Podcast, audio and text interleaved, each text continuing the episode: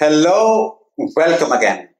We are in week three, and this is episode 11 of the Coronavirus Daily. And I am Ajay Poonia. The truth is, the situation of the pandemic still looks grim. We are still at a point where it will get worse before it gets any better. So, to cheer us up, and as a reminder of what all of us must attempt to do in this fight against the virus, I have an excerpt from a poem by Mahmoud Darwish. It's called Hona or Being. Although it was written in a different context of nationalism, right now, the biggest service you can do for the country is by being. So here goes. हम यहाँ खड़े हैं बैठे हैं यहाँ हैं अनश्वर यहाँ और हमारा बस एक ही मकसद है होना then it talks about certain national identities on which we can argue later.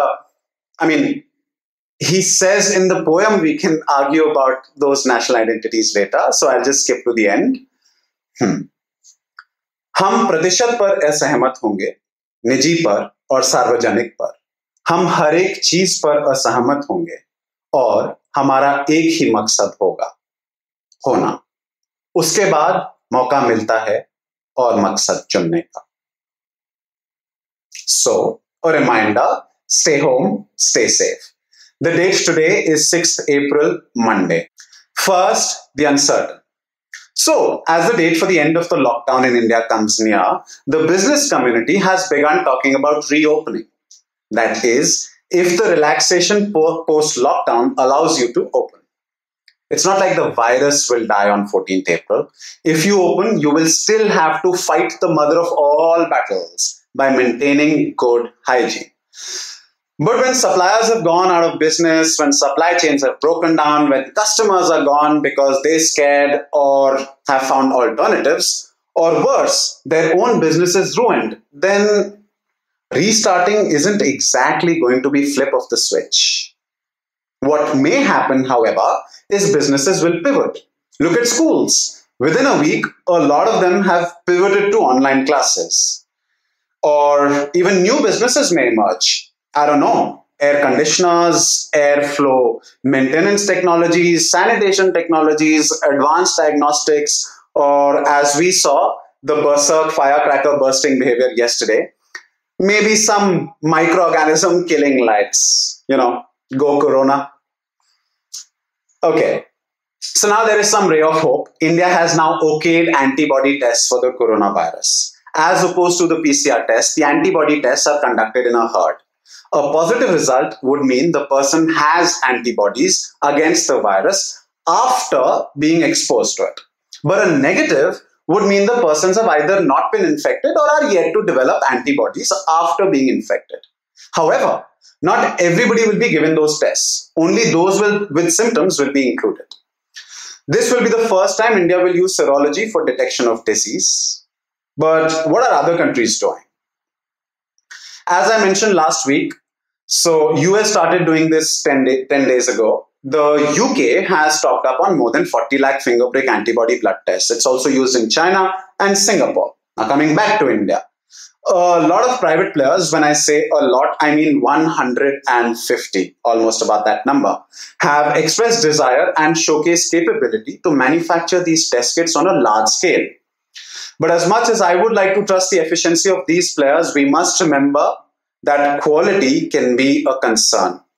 Remember, Chinese kits were being returned from EU countries last week, or for even companies with EU certification. So we do need to pick up pace, but some caution needs to be exercised or we'll just waste time, a luxury that we don't have. And now for the good, the bad, and the ugly. The good. The big question how to end COVID 19? Well, there's only one answer to that, and that is vaccine. That is it, vaccine. Although, even before that, it may happen if the virus mutates into something less potent or less infectious. How miraculous would that be? Everybody's praying for that. But what if it mutates into something worse? Then, then, then, then, the exponential graph will become parallel to the y axis and party over. Well, calm down. Before that happens, the human survival programming will build a vaccine using various existing technologies. It is just a matter of time now. We know that flu shots are needed periodically because that virus mutates. But COVID-19 is a fundamentally is fundamentally different from flu viruses. The novel coronavirus genome is made of one long strand of genetic code as opposed to flu virus that has eight genomic segments. That's why flu has a very special ability. We do hear reports that the novel coronavirus is already mutating into new strains, but these mutations are minor and they're unlikely to add up to anything significant. In the case of SARS CoV 2, very few of the changes we've seen so far would affect a vaccine.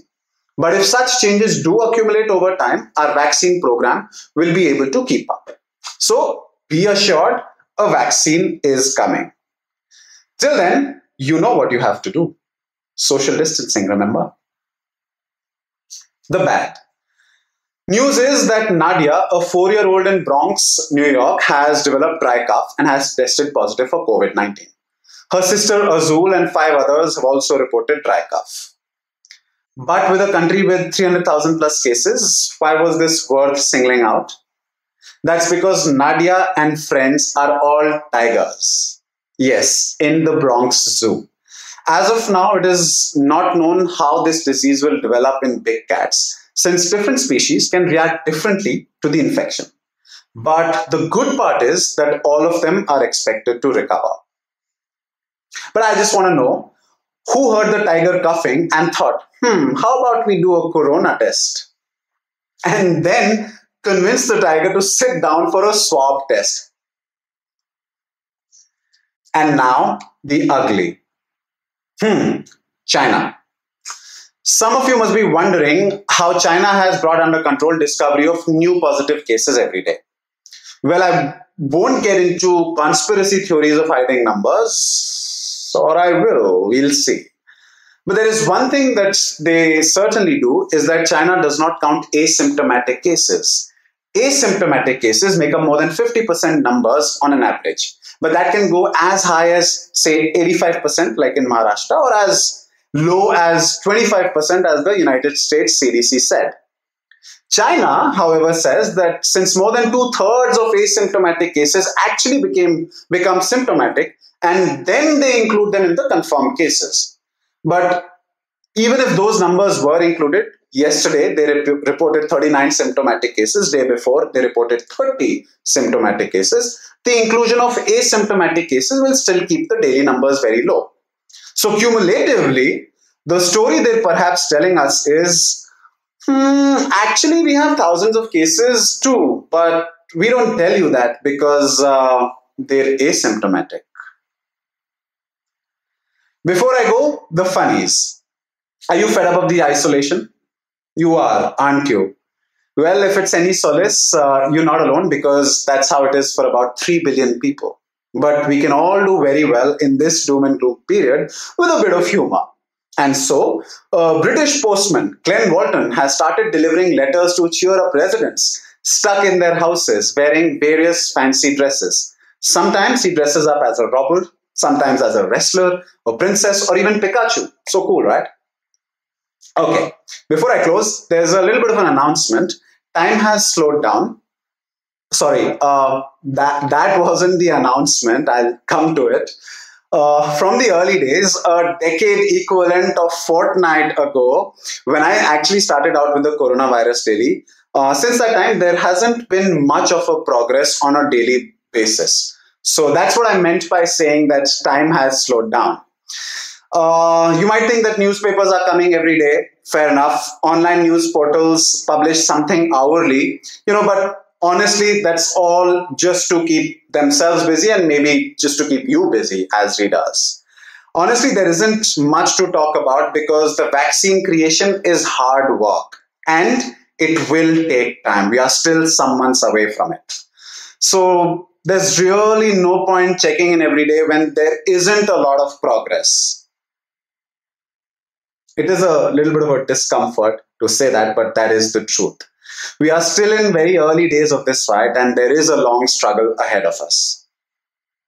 So, goodbye, wash your hands, and see you not tomorrow, but day after.